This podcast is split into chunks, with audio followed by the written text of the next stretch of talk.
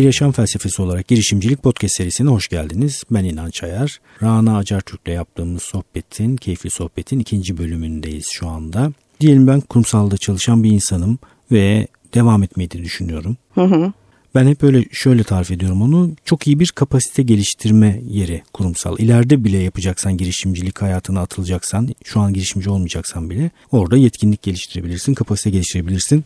Kimse seni zorlamıyorsa bile sen kendini zorlayabilirsin. Hı hı. Böyle bir insana ne tarif edersin? Ya da şöyle tersten de tarif edeyim. Bu insanları ayrıştıran bir takım özellikler olsa gerek. Yani tutumlar ya da belli başlı tutumlar çok gözlemlediğiniz bunlardan birini ben söyleyebilirim. Mesela kolay batmıyor olsa gerek onlar yani çok motivasyonları hemen hızlı düşmüyor düş, düşmeyen insanlar. Kaynak yönetiminde her şeyi dışarıdan ve kaynaktan beklemeyen, kendileri fırsat oluşturan, kaynağı yukarı çıkarabilen insanlar olsa gerek o insanlar. Kontrol odakları içsel olan insanlar evet, olsa evet. gerek. Evet. Bu bu o şimdi dediğim gibi e... böyle 2 3 4 tane şey saysan güçlü şey ne sayarsın? Valla her sektör, her pozisyon için bunu ayrı tariflemenin doğru bu doğru bulan kişilerdenim Yönetici. ben. Yönetici. Yönetici, ta- yönetici tamam yönetici için yani sonuçta bir finans yöneticinin yetkinliği farklı, satış yöneticinin yetkinliği satış farklı. Satış yöneticileri e, özellikle en tepedekiler için konuşursak. Sorundan kaçamazsın yani seni. Yok yok hepsini ayrı ayrı söyleyebilirim. biliyorum biliyorum. e, satış yöneticileri için düşünürsek aslında en tepedekiler için bu bir kere kesişim kümesi en tepedekilerin hepsi için strateji oluşturmak ana işleridir. Evet. Bu strateji oluştururken aslında e, belli bir takımı yönetmek, onları ikna etmek, içsel aslında e, ekibi ikna etmek dışarıya değil ve onları motive etmek satıştaki kişilerin asıl başarısıdır. Yöneticilerin, evet. Yöneticilerin, satış yöneticilerinin. Daha sonra zaten o ekip ruhuyla ve ikna becerisinin e, getirdiği e, yetkinlikle, e, artı değerle diyelim dışarıdaki dünyada başarılı oluyorlar. Ama Yine bütün hepsinin kesişim kümesi aslında bakıldığında bundan sonraki zamanlar için düşündüğümüzde özellikle Türkiye için çok genç var yönetici olarak. Yani belli bir yaşın üstündeki kişiler giderek emekli oluyor ve bir kütle aslında 25-35 yaş arasında yukarıya doğru gitmek için bekliyor. Bunlardan kendini o kişinin ayrıştırabilmesi için hani belki senin soruna cevaplardan biri bu olabilir. Hı hı. Hani o kişinin gerçekten dayanıklı olması gerekiyor. Yani içten yanmalı motora sahip olması Resilience. gerekiyor. Evet, resilience çok kullanılıyor. Bunun içerisinde inat var, hani dayanıklılık hırs var. var, hırs var, sebat var, azim var. Hani sözlüksel tarifin içerisine bir sürü şey koyabiliriz ama gerçekten o tutkusunu devam ettirmek için kendi iç motivasyonunu yukarıda tutması gerekiyor insanların ki. Çünkü yenilebilir. Hani e, çeşitli Her yarışmalarda aynen aynen hani e, istemediği yerlerde kendini bulabilir ama tekrar devam etmesi gerekiyor, başlaması gerekiyor. Onun dışında tabii hani özellikle satışçılar için hani söyleyebiliriz. E, dışa dönük olması insanlar için aslında e, iletişimde insanlarla olan iletişimde özellikle başarılı olması çok önemli. Yani e, bu yetkinlik setleri dediğim gibi her yerde değişiyor ama iletişime iyi olmayan bir insanın e, satış e, yöneticisi profili olarak başarılı olabileceğini söyleyemem veremeyiz. Çok güzel. Çok e, iyi tarifler yapıyorsun. Ama bir tane bu arada sökmüş olduk. E, resilience mesela dayanıklılık. Evet dayanıklılık. Hepsi için yani satışçının için. da dayanıklı olması gerekiyor. Evet. Yöneticinin de hangi sektörde olursa olsun IT'de de olsa böyle bir iki şey daha var mı? Var. Çok aslında çok şey var. Yani temel yetkinlikler e, olarak bazı yerlerde bunlar sınıflandırılır, bazı yerlerde yönetsel yetkinlikler olarak sınıflandırılır. Dediğim gibi e, işte herkesin tarifi değişiyor ama özellikle yönetsel e, pozisyonda olan kişilerin karar verme becerilerinin ya da karar verme yetkinliklerinin çok yüksek olması gerekiyor. Çok güzel bir girişimcinin de aynı şekilde. Aynen yani hani e, bu e, annem babam benim yerime karar versin şeklinde yetiştirilen çocukların ileride nasıl olacağını merak ettiğim de bir konu aslında ayrı bir hani e, nasıl, şey açabilirim nasıl ama. karar verme yetkinliği? Karar verme yetkinliği aslında serbest bırakarak, özgür bırakarak yani yetişme çağındaki çocuklar için. E, Yok sonra yani ben son. şu an yetişkinim karar daha iyi kararlar alabilmek istiyorum. Rana'yı dinledim, heyecanlandım. Hı hı. Dayanıklılık var ama karar konusunda sıkıntı çekiyorum. Benim de düşüncelerim var da sana da sormak istiyorum. Birincisi hata yapmaktan korkmaması gerekiyor insanın. Yani hangi ekosistemde yaşadığı burada çok önemli. Çünkü hı hı. her şirketin değerleri çok farklı, vizyonu farklı. Hani bazı patron şirketleri var ki hani o kadar mikro e, yönetimle yönetiliyor ki o insanın karar vermesi zaten mümkün değil. Doğru. Oradan çıkması gerekiyor. Ama e, o değil e, özellikle yeni yüzyılda yukarıya doğru kendini çeken şirketlerde çalışırsa bir insan kendi fikirlerini ortaya koymakta çekinmediği müddetçe ve o kararları ifade edebildiği müddetçe aslında pozitif bir e, motivasyonla tekrar tamam. e, ilerleyebilir. Şerh yok mu? Yani şöyle düşün. istediğini yapıyorsun. Serbest bıraktım ben üst yönetim olarak. istediğin kararı al. Bütçem de var. Senin Hı-hı. alacağın kararların bana doğuracağı zar- zararları da umursamıyorum. Bu yeterli mi? Başka bir şey eklememiz gerekiyor mu? Karar alıyorum. Hatalar yapıyorum. Bir sürü şey yapıyorum yani. Şimdi e, kararı aldığınız zaman eğer o kararı uygulayamıyorsanız o kararın bir geçerliliği yok. Uyguluyorum da. Karar aldım, uyguluyorum. Batıyorum, batıyorum. Bir sürü batıyorum. Kurumda. Evet. Ee, ya büyük bir ihtimalle o tepe yöneticinin, finansçının ya da patronun ne kadar bir bütçe ayırdığına bağlı oradaki projelere. Tamam, Eğer ondan bu, bahsediyorsan. Burada bir boyut herhalde bir şey eklememiz gerekiyor. Öğrenme geliyor benim aklıma. Ha tabii öğrenme zaten o şuradan bahsediyorum. Tekrar kalkıyorsa bir insan hata yaptıktan sonra oradan aslında bir bilgiyle e, ilerler. Heh. Ama tekrar kalkmıyorsa zaten öğrenmemiştir. Yani hani bu öğrenme e, denilen şey deminki merakla da çok eşleştirilebilir. Şu anda hani e, ben şunu kabul etmiyorum herhangi bir seviyedeki bir insanın iş hayatındaki ya da hayattaki bir insanın bunu bilmiyordum demesi ya da hani e, böyle bir lüksümüz yok değil mi? Hem lüksümüz yok hem de aslında ortam bilmene olanak sağlayan çok Doğru. araç veriyor. Doğru. Yani özellikle son zamanlarda hani tartışılan konulardan büyük bir ihtimalle hani e, sen de gayet iyi biliyorsundur. Artık üniversite eğitimi bile tartışılıyor ve MBA'ler tartışılıyor. Hani open üniversiteler var, çeşitli Udemy'ler var. İşe girişlerde özellikle bir takım gençlere hazır e, MBA programlarına girip oradan mezun olduklarıyla ilgili bir pozitif e, çek yapmıyor bazı iş yerleri. Hı. Diyor ki sen kendin e, inisiyatif alarak neler öğrendin, hangi kursları aldın, Hı. hangi e, beceri demeyelim ama bilgi setlerini kendine kattın diye iş görüşmelerinde. Hı. Bunlar şu anda çok az.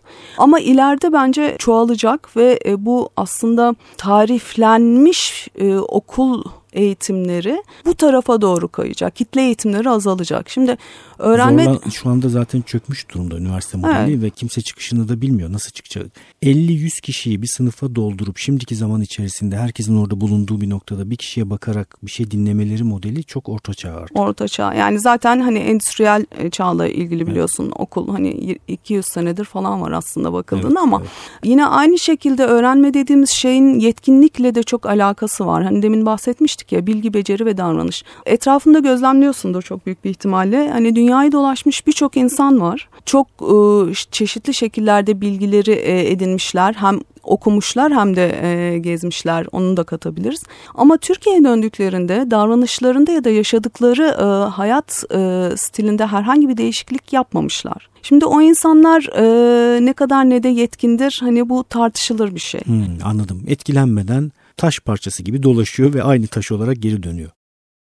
Evet yani iş hayatında da kurumsal e, şirketlerde şöyle şeyler var. Yani e, eskiye oranla son 5 senedir hatta son 10 senedir kurumsal eğitimler özellikle çok fazla veriliyor ve aslında evet. o kişilere özellikle e, yabancı firmalarda bu daha e, sistematik bir şekilde yapılıyor. Türk firmaları da artık adapte oldu.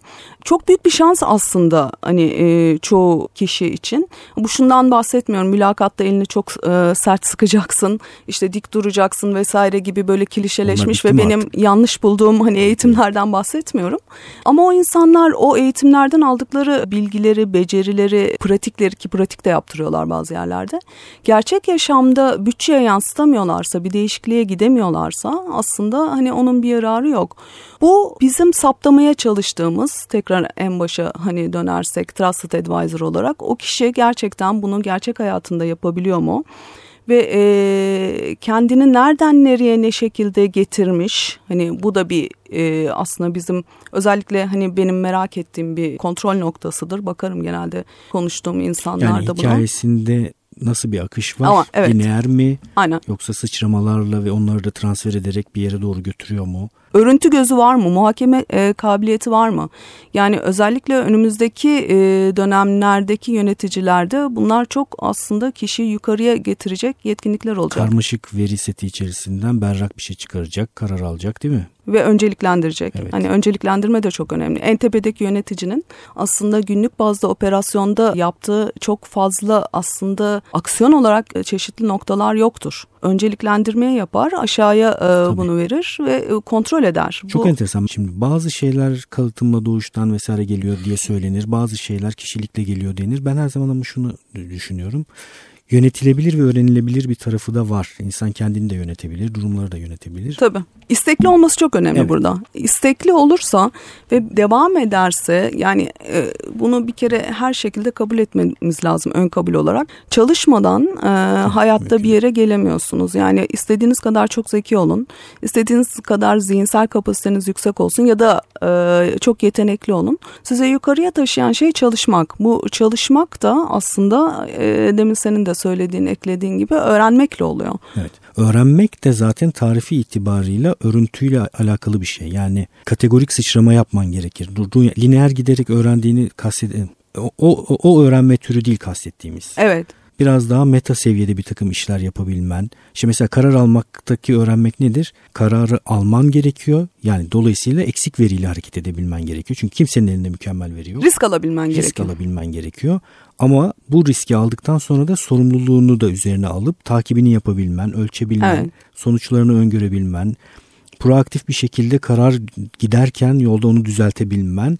En sonunda da bütün bunlardan bir öğrenme çıkarıp daha sonraki kararlarını heuristik oluşturman gerekiyor değil mi? Belli düşünce Tabii. setleri. Bunlar aslında hani e, hiçbir yüzyılda ya da yüzyıl demeyelim hiçbir dönemde bu demin senin tariflediğin e, sistematik düşünce e, akışı hiçbir dönemde değişmeyen e, en önemli yönetim becerilerinden birisi. Evet. Yani e, sonuçta siz e, bir hedef koyarsanız hayat da aslında onun adına e, yani deadline'ını hedef koyarsanız onun adına e, gol deniyor denir ya amacı evet, olarak evet. bakıldığında. Yani o yolda ilerlerken çeşitli kontrol noktalarında bunların hepsini yapman gerekiyor. Kendi kişisel hayatında da aynı şekilde. Evet. Yani bu diyet yaparken de öyle kendine yeni bir dil katarken de öyle bir e, aslında sistematik akıl bu tariflediğin şey. Bu herkeste yok yalnız. Evet ama yani şöyle çok derindeki bir takım şeyleri revize etmek gerekiyor. Yani şöyle düşünüyorum ben bunu